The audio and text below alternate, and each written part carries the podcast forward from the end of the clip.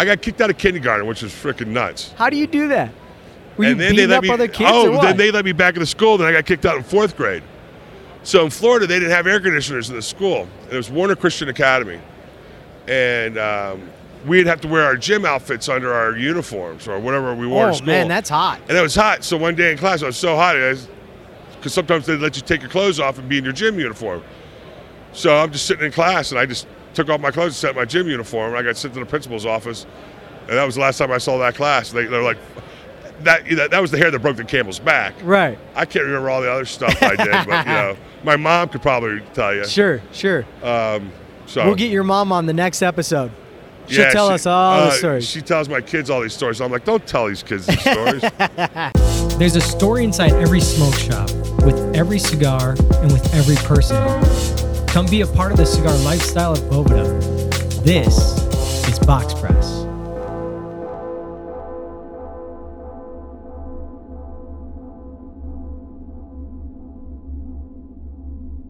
Hey everyone, Rob Gagner here with Box Press. Welcome to another episode. I am at PCA 2021 and I'm sitting across from Mickey Pegg, who obviously comes from us from a long line of tobacco. He's been in the business for over 20 years, from consumer to shop manager, all the way into being the VP of sales for CAO and also on the blending team. Mickey, thank you so much for joining me. Thanks for having me. Yeah, man.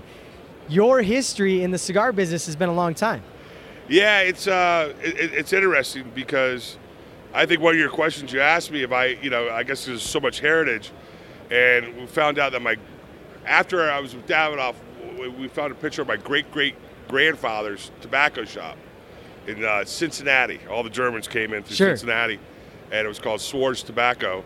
Uh, it's a, it's a cool little picture, but um, yeah, I I um, I got a job working at Georgetown Tobacco with uh, under David Berkebile, who uh, happy birthday, David! He just turned 81, 56 years in the business. Uh, I was fetching cigars for a senator, and um, I was in there so much that you know they, they offered me a job, and it was a great job to have on the weekends. I heard about that job from KMA Radio. Yeah. You talked about explain that how you would actually have to go pick up the cigars for that senator. Yeah, so my junior year of college, you had it was mandatory. Uh, all athletes had to do an internship, and you had to do campus ministry. Uh, so we, you know, our coach was like, it was Division three football. You know, wanted us for life. Was, you got to go get an internship if you're going to play senior year. Mandatory had to do it. We had mandatory study hall too Sure. which was hilarious. Like one year, the whole team got like a three. Nobody was below like a three-one, and we said the bottom twenty percent would have to go to study hall. We said, Coach, everybody broke 3-0, so we should have study hall. He goes, Don't be in the bottom twenty-five percent or twenty percent. so, but um, so I was working for a senator at the time, and if back then you didn't have to pay interns, and you really wanted that on your resume. And if you did a good job, the chief of staff would send you with a wad full of cash because there was no Ubers, wasn't Right. Venmo, there was uh, none Yeah. of those things back in the you know the, the late '80s, '89, and uh, you go down, take a cab down to Georgetown from Capitol Hill, go get the cigars, come back, and then whatever change was left, you got to keep it. And if somebody didn't show up to smoke that cigar, you got to sit. You got to sit in with the with the senator and listen to his phone calls, his conference calls. And I'm sitting there one day, and they had the president of the United States on. He was on a conference call, and it was working on NAFTA at the time, trying to get his vote, or it was pre-NAFTA. And I was like, "This is pretty. This is pretty freaking cool." Smoking cigars and getting stuff done on Capitol yeah, Hill. you can smoke at the Capitol. Matter of fact, I still have um, a House of Representatives ashtray that they used to have all over the place that somehow got out of the Capitol building. I don't know how I got out of Oh, there. sure. But it just ended up in my flat, you know, back in, in D.C. Yeah, right, right, right. I used to have a Senate one, and I think I had too many beverages one night and gave it away, thinking I had another one. I couldn't find it. Um, but that, that was such a fun and interesting time. Um, and I was thinking about chasing politics at the time, and I actually did work a little bit on Capitol Hill. And then that part time at Georgetown uh, turned into a part time job at uh, Georgetown Tobacco. so what made you want to try to chase a career in politics? Uh, it, was, it was enamored to me. I kind of grew up around a little bit in Florida. My grandfather was a little bit involved with it um, on, a, on a national level through his best friend and attorney, a, by, a guy by the name of Bill Crotty. Um, and he helped me get my first jobs on Capitol Hill. And I was just, it was just you know, thought you know you're young and impressionable, think you can go out Eager. and change the world. Yeah, Yeah. You, know, you know. Now I, I always said I wanted to hold office. There's no way I would Yeah, ever want right. to hold office. A too many skeletons in the closet, and two with this exposure of social media. So, um, and yeah, then I how, found out. how bad would social media have been for somebody trying to run for politics back in the 80s? Oh, if, if that stuff existed when I was in college, I would have I would have got kicked out of college. I mean, I would have I, I wouldn't even. Thank God there's tobacco, you know, at the time. But um, yeah, it's unbelievable. I feel bad for kids nowadays because it's like, holy cow, everything's on display. well, I kind of like it because I have three daughters, so Yeah, I'm like, you like the flip don't- these, side of don't- it. don't- these pictures will never go away. You better Right. be good, and so they're they're pretty good. So How are your kids handling that? Uh, they're doing a great job. You know, it's, it's interesting you ask that because I have three daughters. Uh, one just graduated high school. One's going to be a senior in high school, and my youngest, uh, who's 14, who's 6'1", is going to be a freshman, plays basketball. My two older ones row, and my oldest daughter Tierney uh, came home her sophomore year in high school and goes, "Daddy, I want to row." And I'm like, "All right, Tinkerbell, whatever." You know, Yeah, Philadelphia, there, there's a huge rowing community there. And I'm like, that's a two thousand dollars swing. It's one of those a la carte sports you got to pay two thousand dollars for. Nice. Uh, and I'm like, dude, this is not a whim. Come to find out, she was a pretty good rower. She just she signed with LaSalle for a full ride for rowing. So now she just signed a contract with Barstool's athletes. Have you seen that yes, stuff? Barstool Sports. So she should be posted on that soon. And then she just signed another one with Wicked Dog Apparel uh, as a clothing line that I'm partly invested in. That and so is my partner Frank. That our other partner had started with another college buddy out of Boston. So she'll be representing those two Wicked lines. Dog Apparel. Wicked Dog Apparel. It's What is it? What is that? it- it's a clothing line that was based out of Boston, even though it was a, um, and it kind of has a Boston Terrier uh, terror in the uh, logo, and some of the money they make goes towards like beaten dog, you know, uh, ill-handled dogs and stuff like that. Sure. And it's just it's a hyper local brand that's gaining a little bit of uh, interest uh, in the East Coast. What kind of apparel? you Everyday know, apparel. pretty much like that, that preppy look with the with the golf shirts and fun T-shirts and shorts and sandals and Yeah, so and everyday a neat apparel. yeah, it's got a neat little logo. So, nice. Uh, so you'll see that on her Instagram too. Are you up. wearing any of it now? Uh, I'm actually wearing the cufflinks. So, Oh, nice. so that's what the logo looks like. So okay. I'm too cheap to make all Saints cufflinks. I, I got to save the money for that Habano wrapper you like so much. Exactly. All the money's going into Yeah. these cigars. Putting the Habano wrapper on the dedication, very smart. But I'm assuming too, you also have to tweak some of the blend on the inside to make it all so work. you got to you got to work with the percentages a little Yeah. bit. And you know, ours are our cigars are made at the Tavicusa factory, uh, which uh, Rocky Patel Yep. is part of, with uh, Amilcar Perez. Uh, affectionately, we call him Mika. So we work with. The beautiful thing is on the blending, we we work with Amika, we work with uh, his uh, nephew Gerber Castro, and obviously Hamlet. You know, Yep. helps out a little bit too. Um, so we really have a good audience and helping us uh, navigating to what I want to get to in the profile. Even Frank's getting involved with the blending now, which is fun. Uh, my partner Frank Leo. Yep. And um, yeah, so that Habano, this this what you're smoking right now, was came in second place to our first line that we came out with. Really? So yeah, so when we, First line was Solamente. No, no, first line. No, that Oh. was a that was an accidental run. Really? Yeah, so we only Happy did, accident. Yeah, so we did. So in 2017, we did 15,000 of those, and we were going to pick up. We only did one shape, one size, five by 58, Yep. and we were going to go down to the factories in 18 and really ramp up and finish our blending and and ramp up that. And they didn't even have a name Solamente at the time. Okay. It- it- the, the, the, there was not even a prototype name. The prototype name for it was actually dedication, Oh, the Solamente. got it. then we were down there in 19 because we couldn't get down there in 18 because the climate just wasn't conducive to be down in, in Sure. Mika at the time.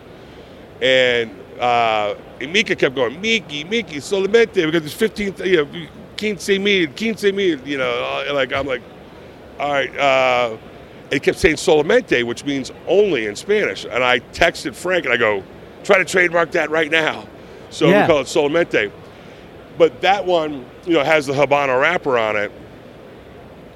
Now they're almost all gone. We will we might replicate that blend again. I got a be- box in my humidor, so they're not all gone. I got to send you another one before we run out. Um, we could replicate that blend again in the future. yeah. So that's what I'm saying. It was an accidental. It wasn't. Somebody said it's kind of like the lost and found. I'm like, no, those guys do a great job with that. That Right. was that was a forgotten and an oh shit, you know. Sure, sure. Um, and it gave us an opportunity to take something to market while we were waiting for the actual true dedication to get done Sure. because they were already aged. They had already been aged Right. for like almost three years at that point. Um, so that that's how that came to be. So Great stick. This is a great stick. Yeah, this. so this is one of the blends, and we decided to go with the San Andres wrapper with the original dedication. So that Yep. will be called Habano Dedication. eh, eh, dedication, not dedication Habano. So Yep. you'll see on the nomenclature, it'll say Habano a little bit bigger than you'll see dedication. Dedicacion. Yeah, so Sweet. I'm excited for that. good. I love Habano wrappers. I love the regular dedication with the San Andres, right? Yeah, That's great. it's, great. it's Great from the. Toraño family. They, they, Oh. You know, oh. they, they, they, you know, I always say, you know, people are saying San Andres, just- San Andres. Make sure you know where you're getting it from. Yeah, this is great. Dedication, All Saints. Now, you said it was tough for you to come out with All Saints because most saint names are already trademarked. Most of them are. So um, So you got Saint Francis, lucky you. I don't know how we got St. I- Francis. yeah. Um, What other ones we're, got? we're on the tail end of it. Of, yeah, it's a long process, as you know, with trademarking. Yeah. I mean, you guys went through it years ago. You know, with the whole switch over. Uh, it just it, it, it, switch doesn't go off. It's going to be protest. You know, all Right. this stuff. Um, and believe me, your trademark attorneys will love to go over and over again, over and Yeah, over yeah. again at frickin' seven hundred and fifty dollars an hour. Lawyer fee. Yeah. Lawyer fee. but it's worth it. You know, it's Yeah. one of those things. You know, um, so yeah, so you know, we got other names that are coming out, but they're they're based on different things, and we're having we're fun with it. You know, that keeps in the the All Saints the genre of that. So Right. But from your past, working with CAO, so I I got the opportunity to meet Tim. Yes, he's a dynamic person. He is so generous with his time. He was up at Tobacco Grove where I worked Right. and came in and talked all about the LX3 or LX2, The LX2, yeah. So which actually should have been called the LX3 because there's three different types of ligero. yeah, yeah, correct. That's yeah. why I keep calling it the LX3 after that. Yeah, that was his. You know, a lot of that stuff at the end was all him on his brainchild, and a lot of that blending. And what you know, Tim did. And it- there's a story. It's like um, like John Huber does the same thing. There's a story behind all his cigars. You can clearly see that they have their own identity. Right. It's like some people say all your kids look alike, but you know you can see all the subtle differences in your kids or whatever. Uh, they tell a story, and I always like to tell a story, and I want something that's memorable that coordinates with the brand. And, Right. Um, Tim always did a great job of doing that. And there's a lot of things that did at CAO that brought things to light that nobody else talked about. You know, it's like people weren't talking about draw testing. They thought it was a secret. He's like, why, why aren't we talking about this? This is Oh yeah. yeah, this this is now everybody draws to show commu- customers that you do draw tests, correct that you're so you're not wasting your money. because that was one of the biggest issues at the time. You know, um, and talking about different tobaccos that were in those cigars that nobody else talked about. Well, and in the early, well, the 90s boom was what you're talking about. The big problem was people were rolling cigars so fast that they didn't need to draw test them because they'd sell them anyways. Right. Right? So if you are draw testing, doing quality control things as a manufacturer, you should advertise that because then you know, as a consumer, when you walk in and you buy a $20 or a $10 stick, you're going to get a good, good Yeah, and you know what? Quite frankly, a lot of them weren't doing that. Matter of fact, at one point, uh, I was getting my master's on the weekends at University of Pennsylvania, but, uh, but I had to study abroad, so I studied in Switzerland, Paris, and, and London. And on the way to my Stockholm uh, seminars that I had to do, I stopped in Hamburg, and we did. We were talking about moisture. We were looking at uh, these moisture devices for tobacco that we were actually thinking about implementing into the process at that time Sure. even though that we were using other people to like Toraños, Perdomo, Right. uh, Placencia, we're all doing a lot of our cigars, but we were thinking about implementing that in, and then I should have known when you know all of a sudden we stopped doing it because I was the lead guy on that going to Hamburg. Uh, that we were for sale or we Sure. were on the market. right. There's a couple of indicators I guess should have gone. I was just out grinding so hard I didn't pay attention. So uh, uh, uh, So when you were on the road, Yeah. So, what countries did you say you went to?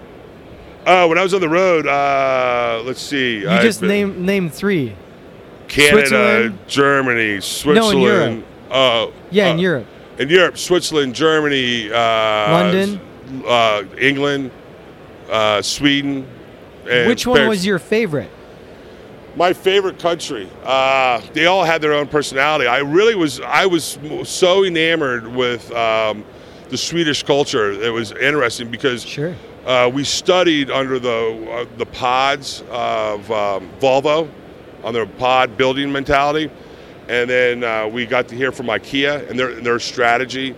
Like they wanted. Explain the pod building from Volvo because it's more efficient work, right? Yeah, it's a big. They do it a lot now in, in NBA. So you have instead of having one really big long assembly line, you have a pod of people that do that. So you can come up with corrective measures that's a part of that assembly. So this is a bad example, but if we're building something, we build it around a table together in a pod, and then we could see how we can make the transition a little bit more efficient. So it was. Oh, it was- shaving off on the efficiency and making it all seamless. Right, and making sure the stuff was durable, last, and stuff Right. like that. So Volvo was uh, was the leader in that thought process. So it was really interesting, and, And that was part of your MBA. yeah, it was, well, it was a master's of science in organizational dynamics and international global leadership. Okay. That's a mouthful. So, yeah, yeah, yeah, yeah. So it was more on the it was more on the leadership side. Okay. Um, but we did a lot of classes in the Huntsman and a lot of MBA, Sure. but it, it wasn't a true Wharton MBA. So you got hooked into Sweden when you were there Yeah. to learn all that. It was, uh, it, it was, and I was there during the summer solstice, so the sun would set at like 11:30 at night and get up at one. It, it was, it was, it was nuts. And I'm like, what are all these kids running around? And they're like, oh, they got plenty of time to sleep, you know, Yeah. in, in the fall. So Right, pretty- right, right. Uh, it was pretty funny. Let them play while the sun lights out. And then uh, Paris was interesting because we studied at a place called Le Sur, which was a uh, play on names of laser, and it was all this uh, body uh, um, reactions, the monitoring, like grocery stores, like experimenting with like knowing your profile to send off a scent when you're walking down a certain aisle to buy certain foods, or Whoa. monitoring your eyes where they're looking at brands. This was this was 10 years ago, 15 years ago. It was really interesting. So this is like Big Brother shopping. Yeah, it was, but it was uh, again to obviously try to gently uh, upsell Mickey, you. why don't we put this stuff inside humidors? We could make a ton of money. I know it's like that red couch theory. You look up a red couch and it follows you on Instagram or whatever. Yeah, right.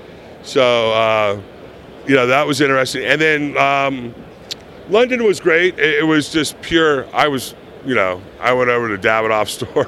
I did more time going to the tobacco shops than Right. uh, the World Cup was going on at that time. I learned a lot about soccer at the time. Did you go to any games? No, they were in Germany at the time, but Okay.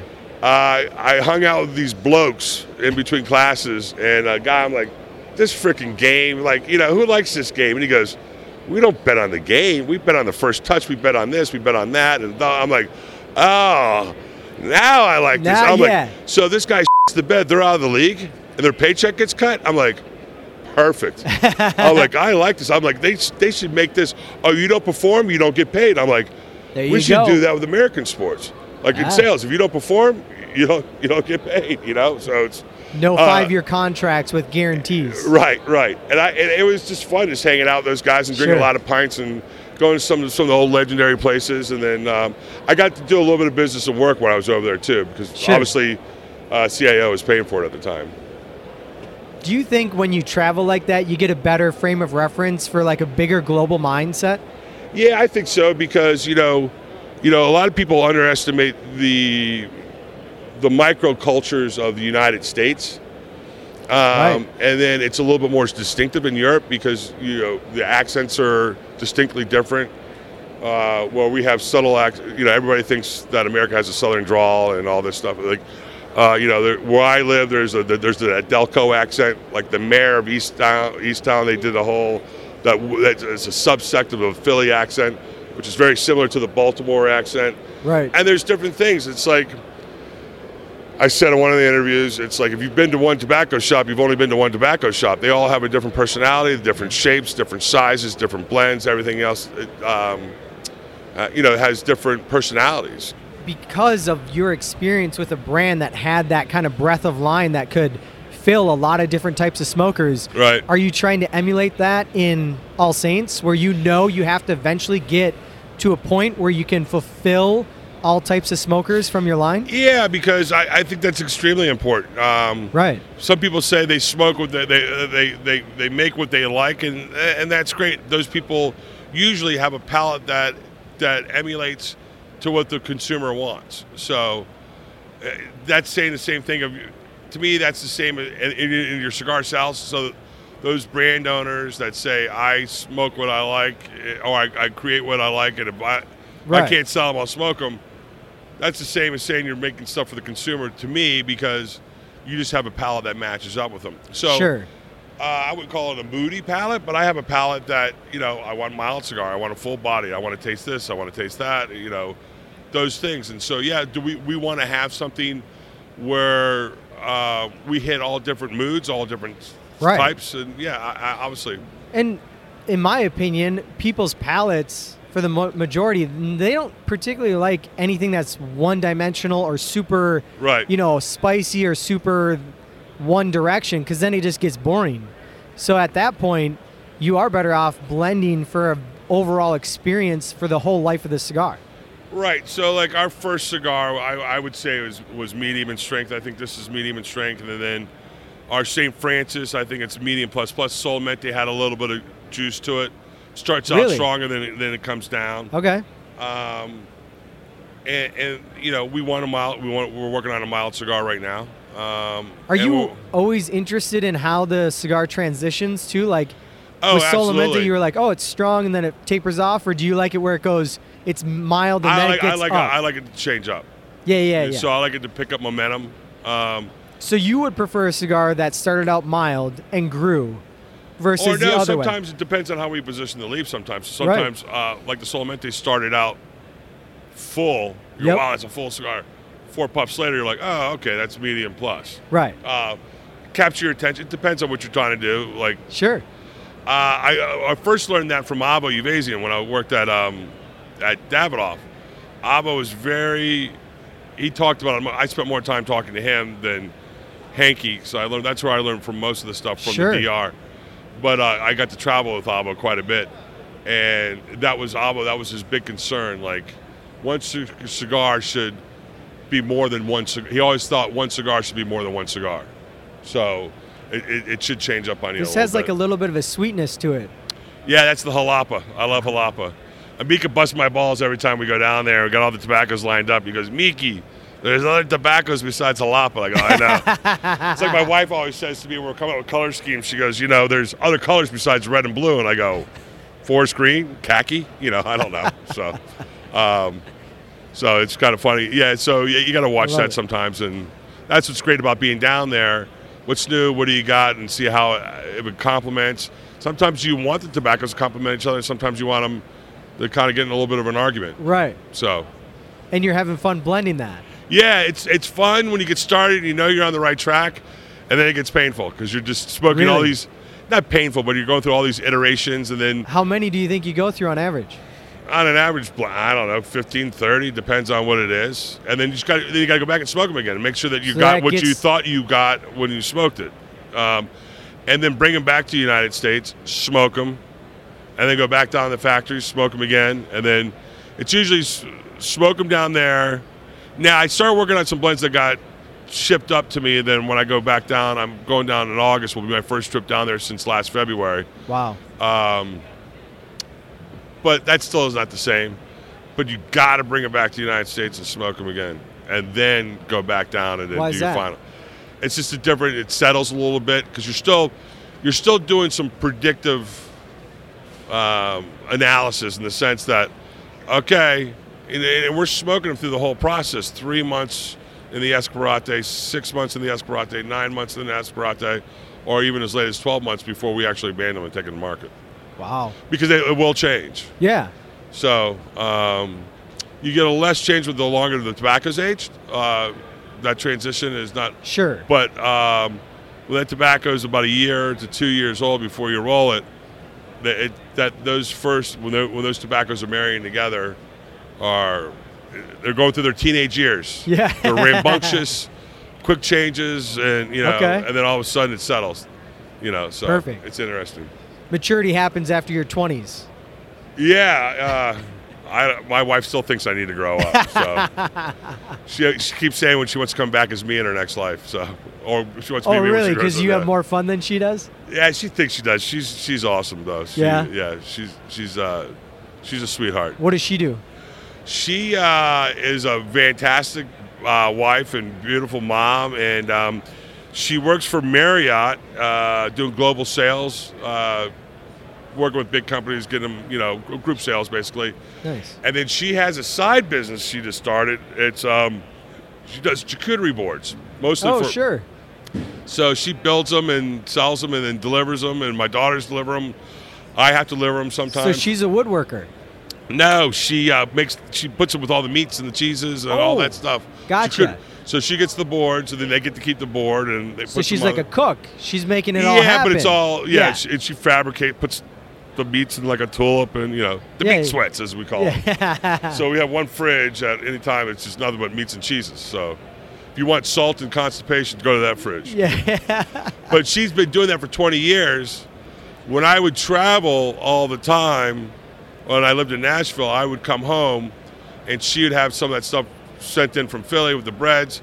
And the whole countertop would be full of that, and all the wine that I horse traded with all our friends out in Sonoma and Napa. And every Friday night when I get home, uh, the neighborhood was over there. The lights were on. I'd walk into a house full of people. I haven't seen my family in a week. There's a house full of people that are drinking wine and we're eating the meats. And so she does this for, she's been doing this for all the events and housewarming parties. And finally, somebody said, "Why don't you do this for whatever?" And so I kind of worked on her on, on COGS, like cost of goods and stuff like that. Um, and she started doing it. And it's, she's been doing it since April. It's been very good and it's been very therapeutic because she was furloughed all through. Um, Oh, uh, sure. uh, you know, during the pandemic. So, yeah, the hotel industry got yeah. hit hard. yeah, they got pretty. They're coming back now though. Good. So Good. I wanted to talk a little bit about the blending process for you. yeah, Where did you feel like you actually started learning? You talked about talking to uh, Avo. You also worked on blends at CAO. at CAO. so where do you feel like you kind of cut your teeth that you actually were like, okay, now I can actually contribute? Well, the cur- I think well, it started with the curiosity. I would say because when I was at Georgetown Tobacco, there was no, there really wasn't any publications or anything. There was Cigar Encyclopedia that was out, and they talked a little bit about the anatomy of the cigar and where it was fabricated. Um, and I would just uh, every time somebody would come in from a certain co- company, I would just ask them, "Where's the tobacco from? Why'd you use this?"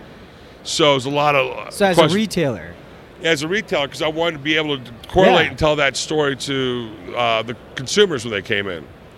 Smart. That's what I did too. I was like, I got to use this time wisely while I got this guy here. Right, and they all were enamored to, to, to tell you these stories. Right. and that was the birth of these sales, like guys like Frank Elam, um, Dan Magris, and all these guys, just, just great guys that they, they knew their product. Um, John Turpak was with Ashton at the time. Uh, Kevin was at Davidoff, and so uh, at that time, and I just asked a lot of questions, and then you know you sell what you know, and you sell, you sell what you like, and you sell what you know. So, um, and then I got the job with Davidoff, and then traveling with Avo, you'd hear those, and then we were doing a lot of entertaining in the DR with our appointed merchants. So I had the ability to go down there, go to the fermentation rooms, the color coding rooms, and all that stuff. You know, at the Davidoff facilities. Uh, I was fortunate enough to visit some of the other facilities down there uh, as well, and that was like a high level learning. And then with CAO, it was all hands on deck because we were a smaller company, which was great because then my exposure, and I really learned a lot from the Placencia family, Perdomo, uh, and you know, and uh, obviously a little bit with Rocky and a little bit with Jonathan Drew. Uh, Yeah. when he was camped out down there and just Yeah.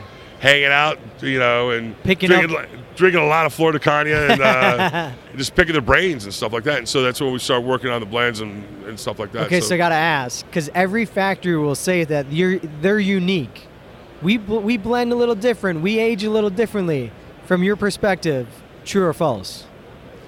extremely true. Extremely true. Yeah. Why? Um, now I'm at, now now remember. So I'm at the beck and hands of with the inventory that I have. So I have access to almost all of the tobaccos that Rocky has access to, that library of tobaccos. Um, and I have access to some other tobaccos as well. But the way you blend the cigar and the way you put them together, the way you actually put them together is different. Pete Johnson says it all the time. You put five guys in a room and give them all the same ingredients with the same percentages. You're going to have five different cigars or three different Really? cigars, whatever his analogy is. And I think it's spot on. Yeah, absolutely Really? The So way you put them you together. Well, every part of the leaf has a different influence on the Sure. cigar, from the top to the bottom. So the whether strength. it's the the end of the leaf first Yeah. or backwards or yeah, accordion style, whatever you're doing, yeah, there's there's Sure. a lot of. so that's what my process saying. was a little disruptive, and so it was Why- uh, Why is it disruptive? eh, because it wasn't the normal. So that factory is very Cuban-esque, very uh, Nica, Which factory? Tavicusa. Okay. So they don't even like to talk about binder. They consider that part of the recipe because they use two binders. Most all Nica factories use two binders. okay. Uh, and then you have your fillers. There's three to four components in that. Usually, usually three, sometimes two, sometimes four. Um, and then the wrapper. Uh, yeah, there's some ways of, of positioning the tobacco that I, I wanted to work with, and And they, they, they said, no, no, no, you're wrong. I'm like, no, I'm not wrong. This is the way. So you have the same. You want the same rollers rolling your cigars, Sure. and no matter if you put a, like Nimish always says, no matter if you're going to put a small PO, put a PO in again. I don't care how small it is, because you want those rollers that are dedicated, that, those torcedores that are wor- working on your cigars. You want them to have the muscle memory of putting those tobaccos together. okay. So that's why you hear some of the people talking about the, the high only these rollers do these cigars. Okay. Well, some of those are a lot more technical and stuff like that. I don't. I don't think we ours are not that technical. I don't think it's. Sure. Uh, it's a little different how we juxtapose the tobaccos. I guess. Uh, All right. To use an SAT word, but you know, Yeah. so I like it. um, yeah. So it I is think- true. Yeah. The and every factory has its own. comes. Like every retailer has its own personality. Every factory has its own personality. Right. They have their own vibe. You know, they got these up and coming guys. I mean, look how fast AJ. Not, not how fast. I mean, ten years. I'm like, oh yeah, Yeah, you're yeah, overnight yeah. success. Well, it took freaking twenty years. Right. Right. So, um, but you know, he has his style, and he's very meticulous. Like I've been to, his- I've been to his compound. We play basketball when I'm down there.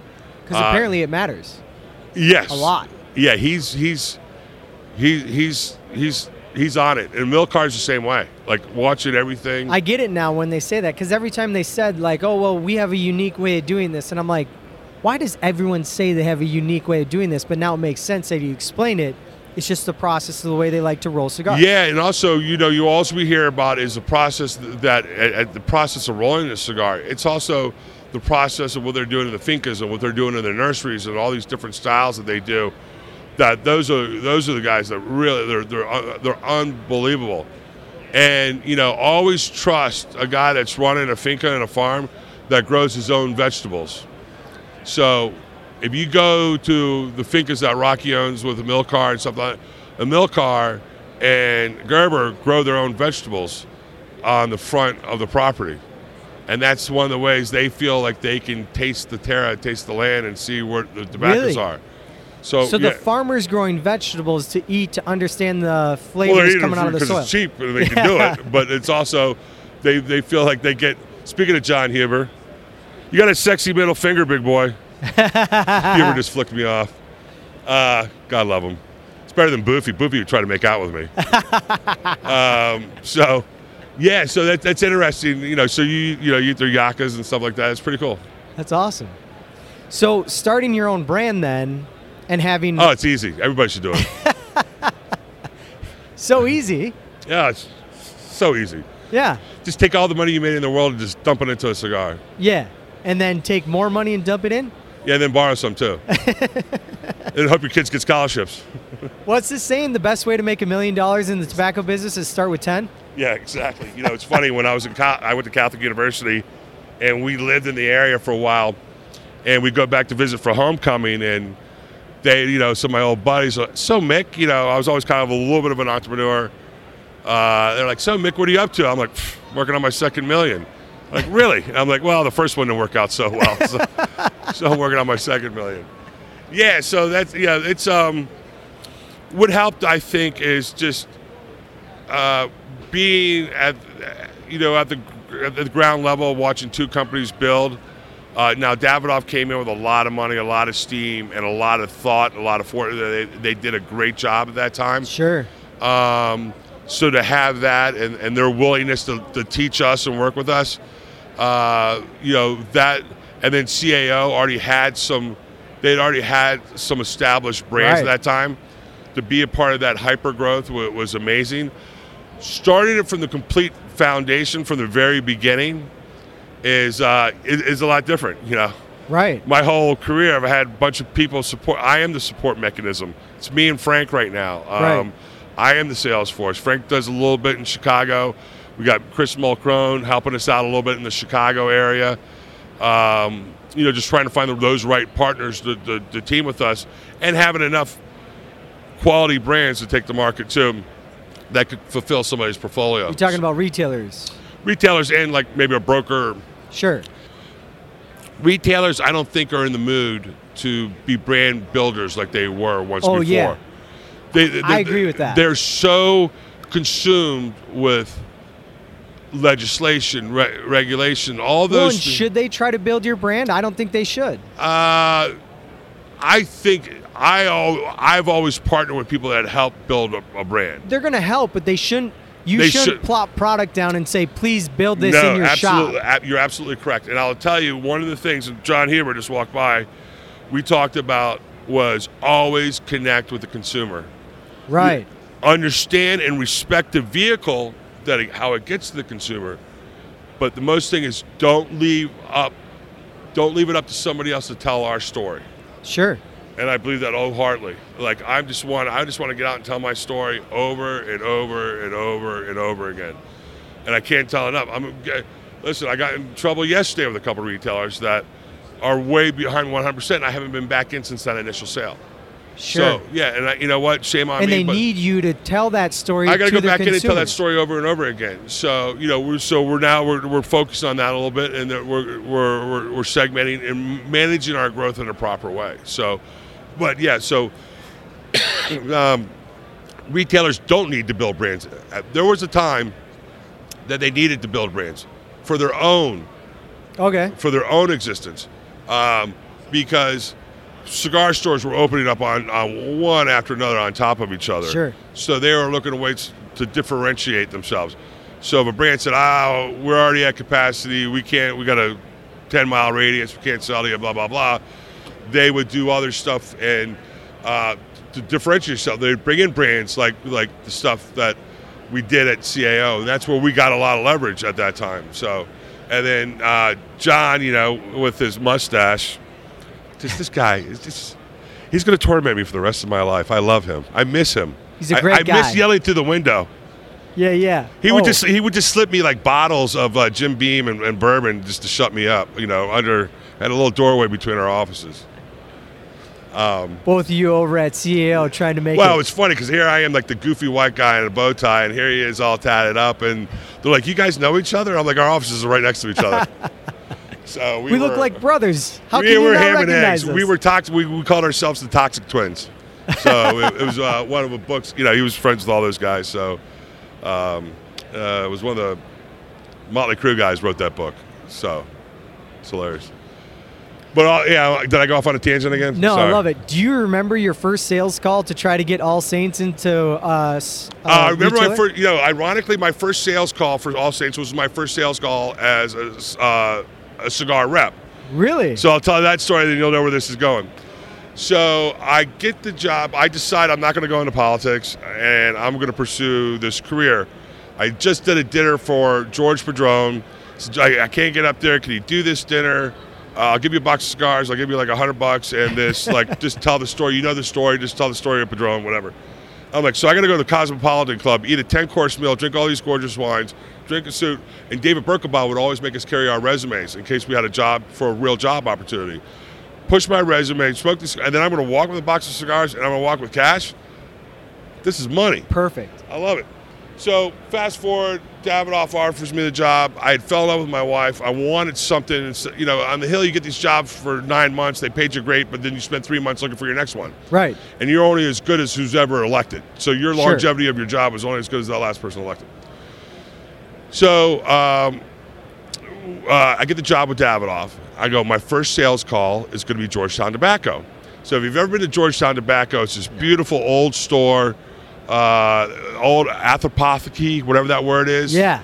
Like Apothecary. ph- uh, yeah, yeah, yeah. Pharmaceutical, Yep. uh, pharmacy type stuff for the cabinetry. And then if you go up to the third floor where David's office is, it's like a it's like a museum up there. It's unbelievable, vintage posters. Him and Shanken used to go back and forth on on, on posters and just really really neat up there. So I go up there. I'm going to make my first sales call, and they're slammed and they're busy. The phone rings and David goes, answer the phone. I go, David, I don't work for Georgetown Tobacco anymore. I work for Davidoff. He goes, if you want this in order, you're going to pick up the phone right now. and You're going to answer it. I go, hello, Mickey Peg, formerly of Georgetown Tobacco, now with Davidoff. May I help you, please? And I, still, I, I could still key into the register for like two years afterwards and work around the holidays. So that was my first sales call, Davidoff, and then it was my first. I got my first dollar from David. Uh, Nice. that's pretty cool. That's awesome. Yeah, he's a great guy. So then he's the guy that got you your first start. We named with it, all we, we named it, we named a Vitola after him, Berkey. So the dedication, the Robusto is called Berkey, and it's named after David Berkebile. Wow. And the Toro is named Commandant because I went to Valley Forge Military Academy, and more importantly, my partner went to um, the Air Force Academy. And uh, our 6x60, which is huge, because I call everybody huge, uh, we named it the Huge. And then our Churchill 7x48, called Coach. It's a big nod to my college football coach, Fred O'Connor, Love uh, who also got me like a tryout with the Redskins, you know, as a long snapper, and just was a great leader in my life, and, and, not to all the mentors in our life. And then we came out with the torpedo, the miter. And this is a funny story. We go in, and I'm, I'm in Wooden Indian. I live like literally half a mile from Wooden Indian. I'm sitting in there, and I'm like, God damn it, I got to name this freaking cigar because I named all the Vitolas. I got to name this one. I don't know what to name it. And it's this beautiful torpedo. Inspired me from like the Bellicoso, like the old PG Bellicoso. It has Sure. a very similar look to that, but it's a little bit more tapered. So I'm in there, and uh, Todd Beisel goes, "Well, why don't you just call it the Pope's hat? Got all these, got all, you know, all saints. It's called the Pope's hat." So I immediately Google what's the Pope's hat called because I didn't know. You think I'd know? Uh, it's called a mitre, M-I-T-R-E. So we named it the mitre. Love it. But we Love went it. back to traditional names on all the other all the lines. You got a little choked up when you were talking about David. Yeah, he's just a great guy. Influenced you a lot? Uh, a tremendous amount, and he's put a lot of great people in the industry.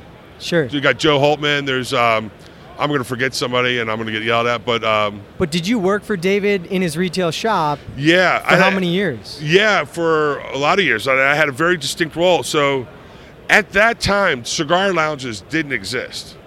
There were there were few of them, and unless they had a retail shop next to them, those lounges had to buy their cigars from a retailer. That's how the manufacturers kind of protected the retailers a little bit. And if um, uh, in restaurants, you could smoke in the steakhouses like Del, uh, Right. Not Del, no, Del Frisco wasn't a customer of ours. They were up in New York, but um, uh, Capital Grille was a customer of ours. Morton's was a customer of ours. Now, Morton's had an exclusive contract with Davidoff. That's one of the ways I got to know Davidoff too. Sure. So I sold to all those places, and I was the the big like a mini distributor in a sense to all the restaurant accounts. And I said, David, we got to do this. And he goes, Well, I don't like giving them a discount. And I'm like, 20% off, you know, 80% of something is better than 100% of nothing after nine o'clock. Plus, they mark it up a little bit higher anyway, so they get a little bit more margin. And that's also going to drive them back into our store if they want to buy them. He goes, Okay. Second month on the job, I netted my year's salary. He goes, Oh, I think this was a pretty good idea. and then, like a year later, I was gone. I was off to Davidoff. But yeah, so. Wow. And I was like, I quickly became around town, around Washington D.C. I was a cigar guy, and another guy, Matt Krim from Drapers, was doing that too at that time too. So we, and uh, Gary Pesh was doing it out in Northern Virginia. So it was kind of like a, you know, we all worked together. sure. You know, like, I, don't go on this account, go on this account. Somebody called us and said, hey, go and try to save that account. So you were really kind of more outside sales for the retailer. Yeah, yeah, my whole time. Yeah, so I, I, I was on the floor though too, but Right. Well, yeah, I was. I think But my focusing a lot because at that time you could smoke in those establishments, which is now not so- the case. Right. So you had cigar friendly, and you had, yeah, you had, you know, some some places you could only smoke at the bar, after six o'clock. Yeah, Sure. and some of them could smoke all the time. And uh, It's yeah, a different world now. oh yeah. I mean, I was delivering cigars almost every day. You were what? Delivering cigars almost every day to a Every certain day? uh, to a certain restaurant. That's how big. That's how big it was. Just in the DC How metro much area. would they buy though? Like a box? Three, four boxes, and that would last them for about a week, week and a half. That's good. Because people were putting them on their expense accounts, and they're getting three and four at a time, throwing them in their jacket and stuff like that. So, um, It was I knew good. one guy that bought them through Capital Grille because he didn't have to. He, he expensed them. so that was that was a different time. It was a different era. Yeah. And then I would go in and train the staff about how to present cigars and how that could market their, uh, their checks. How So- hard is that to teach somebody who has no idea what a Well, cigar is, how well, to do it? it- well, it, it gets really easy. So Really? So say they have a table of four, right? There's four people at a table. The meal and the wine and everything, five, six hundred dollars. Sure. So they're getting twenty percent, right? On top of that. How about I could increase that check to eight hundred, nine hundred dollars? Well, how you gonna? How do I do that? Very simple. You bust the table completely. You throw an ashtray up there. Now they're buying the cognacs, the whiskeys, the expensive, and they're buying the cigar. You've just increased that check almost by fifty percent So with less maintenance. It's not the cigar that's making the check go up.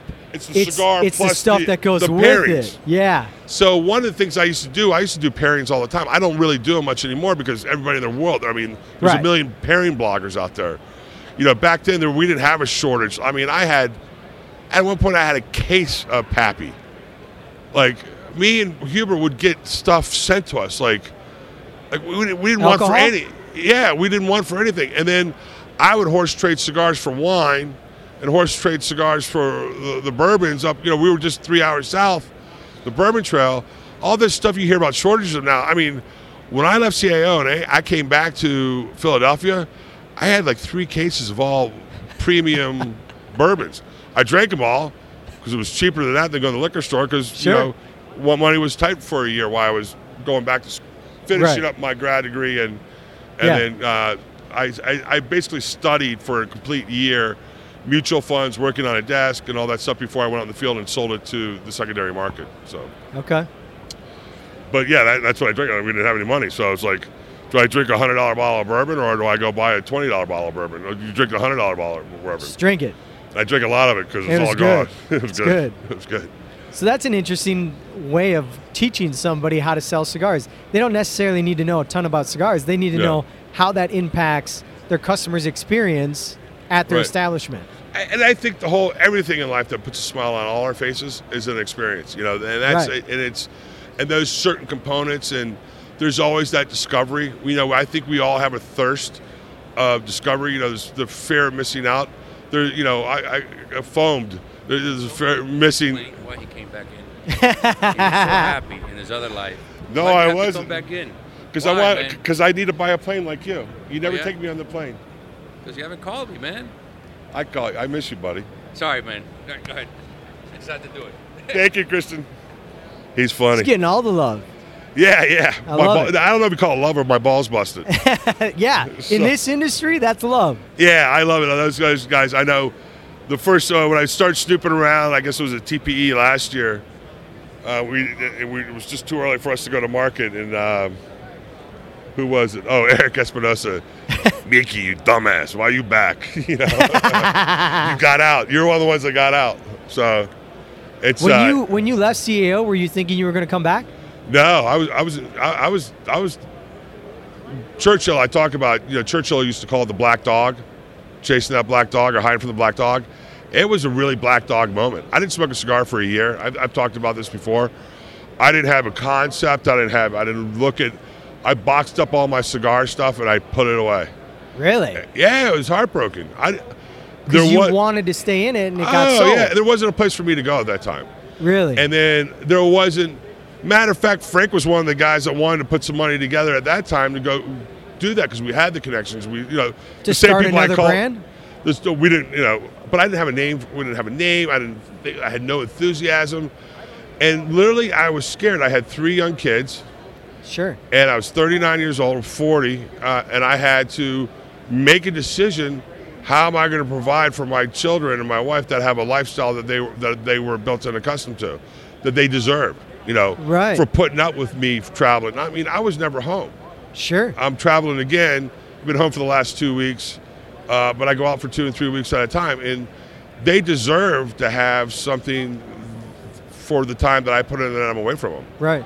Though, when I'm home for too long, my wife asks me, "When are you getting on the road again?"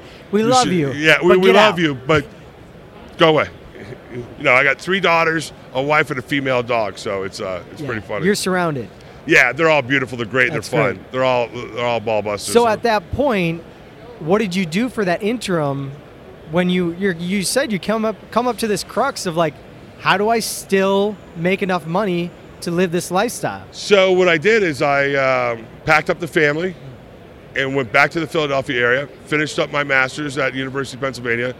Got a job at Lincoln Financial. Uh, studied for a year on a desk. Got all my licenses. It was harder than going back. To, it was harder than grad school. Right. It, it really was. Uh, I had so many. I had all these licenses and designations. Uh, and And what were you the- selling? Mutual funds Mutual funds. basically I was selling retirement plans like 401ks Yep. to corporate level. Uh, but there's mutual funds in there. That's why I do say mutual funds because Sure. it's a little bit easier for people to translate. Yep. Um, and mutual funds are a lot like a cigar. You know, there's a wrapper, there's a binder, there's a filler. You know, Sure. the wrappers being the style of mutual fund it is. The binder, Apple stock, which is in every every freaking mutual fund. Yep. And all the different other stocks would be the filler. Sure. It's funny when I was in that business, everybody's asking me about cigars. Now I'm back in cigars, everybody's asking me about mutual funds. um, so, and then I studied on what they call the desk for a year. So I was like the oldest guy on the desk. And then a year to the date, I got promoted to go out in the field. So basically, I sold Wall Street to financial advisors, then would take it to an end customer, like a business owner, or something of that sort. Okay. Yeah. So, how long did you do that for? Seven years, eight years, Seven years. seven, eight years. Yeah. And then, I took all that money and dumped it into this. so you That's why everybody's busting my chops. is that what you were planning to do though? Like, how- No. at what point in that seven-year period were you like, I got to get back into cigars? 2017, I said, Frank and I were talking again, so when when are you getting back in? And I just got fed. It- you know, I'm going, if I'm going to work 14, 16 hours a day, I might as well do something I like. It was a great experience. It provided extremely well for me and the family and made more money than I thought we could make, you know, and um, uh, it, it was just once a month when your comp check came in, you're giddy. 48 hours later, I'm like, I gotta go sell this again. You got to start to these- all to- over. To, these jackoffs, you know. And I'm like, you know, here we go. Not not the not the business owners, right. but you know, financial advisors think wholesalers are idiots, and wholesalers think financial advisors. Right. But I worked with a lot of good financial advisors some Good. really good houses, so But I was very blessed. Sales is like that. It's like, okay, well, great. You had a good month. Starting over. Yeah, it's it's yeah, nobody cares. Yeah. Yeah. Well, it's like you know, I tell my kids all the time, so what now what? You know, you had a great day. You had a great week. So what now what? What are you going to do to make the next day great? What are you going to do to make that next week? You know, whether it's their grades, whether it's competition. You know, I, I have three highly competitive daughters, as I was talking about earlier. Or if you had a shitty day, you had a bad day. So what now what? What are you going to do to make the next day better? So you had a bad hole on the golf course. So what now what? Especially when you play match play. What are you going to do on the next tee box to make this better? What are you going to do on your next shot to make it to continue that whether it's good or bad? And you know, and I, and I, and I try to think about that because I, you know, I wake up every day and it's like it's a new day to make something happen. You know, it's the excitement. It's, it's that, it's that that chance to discover something new and make a new friend and and find a new place and find a new partnership. So, for me, you know, I think about that all the time. It's like, so what? Now what? You hear some people say, have the memory of a goldfish. You know, ten seconds, right? Yeah. So, um, uh, and I do, and I think that's what's helped me a little bit through the ups and downs. You know, Right. through life. So, it's uh, I love that quote. So what now? so what? what? I got It's it. It's. Dr. Elko is a guy that spoke at one of our kickoff meetings uh, that, Sure. I, that I stole it from. Great Yeah? guy. He's he's he's um, been like a mental coach for a lot of winning NCAA teams like Alabama. I think he's got a couple of their national rings. His Sure. inspiration to those teams. He's a he's an interesting guy. E L K O, Dr. Elko. When did you learn that from him? Uh, he spoke at one of our kickoff meetings at Lincoln Financial. We always had these dynamic Oh, speakers gotcha. to kick off the year for sales. Yeah, yeah, yeah. You know, yeah. you going for your sales recognition and all that stuff. It was always awesome okay. because I quickly was on the lead on that board, and it was just uh, it was pretty cool. And he was probably one of all these great speakers. That's the one line I remember. You know, and I love So it. So what now? What? Uh, yeah, That I, I have it written all over your the place. drive. Yeah. Do you think it takes some of that tenacity to keep in a business either like this or financials? Anything, or, anything you do, I think it's, it's so. We're not going to have all great days, and we're going to have a lot of great days, and hopefully they outnumber the shitty days. But I think shitty days are God's way of telling you, hey, listen, you're going to appreciate those great days though too. and you so- learn from that. Yeah, You I'd learn rather from not. mistakes. I'd rather learn from other people's mistakes, but you know, consider like a guy like one of the. I think one of your things were like, how many, what grade school did I go to and where? I'm like, which one? I got kicked out of kindergarten. I got kicked out of fourth grade. I got kicked out of tenth grade. I went to three different high schools. Really? One of them twice. Why? I was just a hellion. I didn't steal. I didn't do anything. I was just crazy. I got kicked out of. I can't was remember. just crazy. I got kicked out of kindergarten, which was freaking nuts. How do you do that? Were you and then they beating let up me. other kids oh, then they let me back into school. Then I got kicked out in fourth grade. So in Florida, they didn't have air conditioners in the school. It was Warner Christian Academy, and um, we'd have to wear our gym outfits under our uniforms or whatever we wore oh man, that's hot. and it was hot. So one day in class, I was so hot, because sometimes they let you take your clothes off and be in your gym uniform. So I'm just sitting in class, and I just took off my clothes and set my gym uniform. And I got sent to the principal's office, and that was the last time I saw that class. They, they're like, that, that that was the hair that broke the camel's back. Right. I can't remember all the other stuff I did, but you know, my mom could probably tell you. Sure, sure. Um, so We'll get your mom on the next episode. She'll yeah, tell she- us all the uh, stories. She tells my kids all these stories. I'm like, don't tell these kids these stories. so she- yeah, Do they use them against you, your kids? Uh, no, not yet. Thank The- God. They got a lot of their mom's brains. Thank God. Good. They got her beauty in her brains. So Good. They do have some of my rambunctiousness though, which Yeah? drives my wife up the wall. It's coming back to kick yeah. you in the butt. Yeah, it drives Kimmy a little bit crazy. yeah, So yeah. That's also God's way of saying, yeah, you were a little a bit of a hellion, so here you yeah, these girls are angels compared to what I did so Sure. far. Knock on wood. So. Well, I love it, Mickey. This has been a blast. I thanks for the time. can't wait to see where this brand's going next. What do Either people, can we. What do people have to smoke right now? They got the dedication And the St. Francis right now, and the St. Francis. and the Habano in Colorado should be on the shelves by October. And where can they go to get more information? All Saints. Just go to our website, allsaintscigars.com, and you'll see our retailer locator on there. We do not sell direct. We Right. do not sell direct. We do Right. not sell direct. Uh, matter of fact, during the pandemic, I'll tell you one of the things I did is um, those first two months we were really dormant. So all the local area, like all my friends that wanted to support me, would buy cigars from me. I would deliver the cigars to them, and then run their credit card number through the, The retailer. retailer that was closest to them, and then I would in- invoice that retailer. See, So that's brilliant. yeah, so it was uh, it was something to keep me from going insane, keep me in contact with those retailers. I was hyper local to that Philadelphia area, Right. And keep in contact with um, you know with my friends that wanted to support me during that That's time. That's awesome. Because you know it was it was two months deadpan silence, Right. And then finally I just got in the car and just started. And for a guy like you that's got to keep going, so what, now what? You're like, Yeah, when is this going to come up? Yeah, This so- has got to eventually break. Well, finally I just jumped in my car and just got tested every time I got back from home. Right. So when I first started getting COVID testing, it was fifty-eight dollars. Then went to seventy-five. Then went to 100, 150 in a matter of like four months. And you paid The all same, of it. the same, yeah. Yeah. So you'd see my expense report: hotel, bourbon, and then COVID you know, testing. So, Hotel Bourbon COVID. That's it. That's all Yeah. he needs. well, you know, my my, my I live off of uh, beef jerky and Diet Mountain Dew when I'm on the road. I don't drink that or eat that when I'm home, but that and bananas. That's you know, That and bananas. Go go go go go. Good. So. Well, we appreciate you making this. I Thank smoked you. this thing down in the nub. I love this cigar. Thank you. I didn't get to do much of mine. I was. I guess I was talking too much. Sorry about that. The Habano dedication, you guys, it's box worthy. I approve. Mickey, thank you so much for joining me. Thanks for the time. Dude, everyone, this is another episode of Box Press. For more information, go to All Saints Cigars to find out where you can get them. And as always, if you don't have Boveda in your humidor, head over to bovedainc.com. Protect those cigars.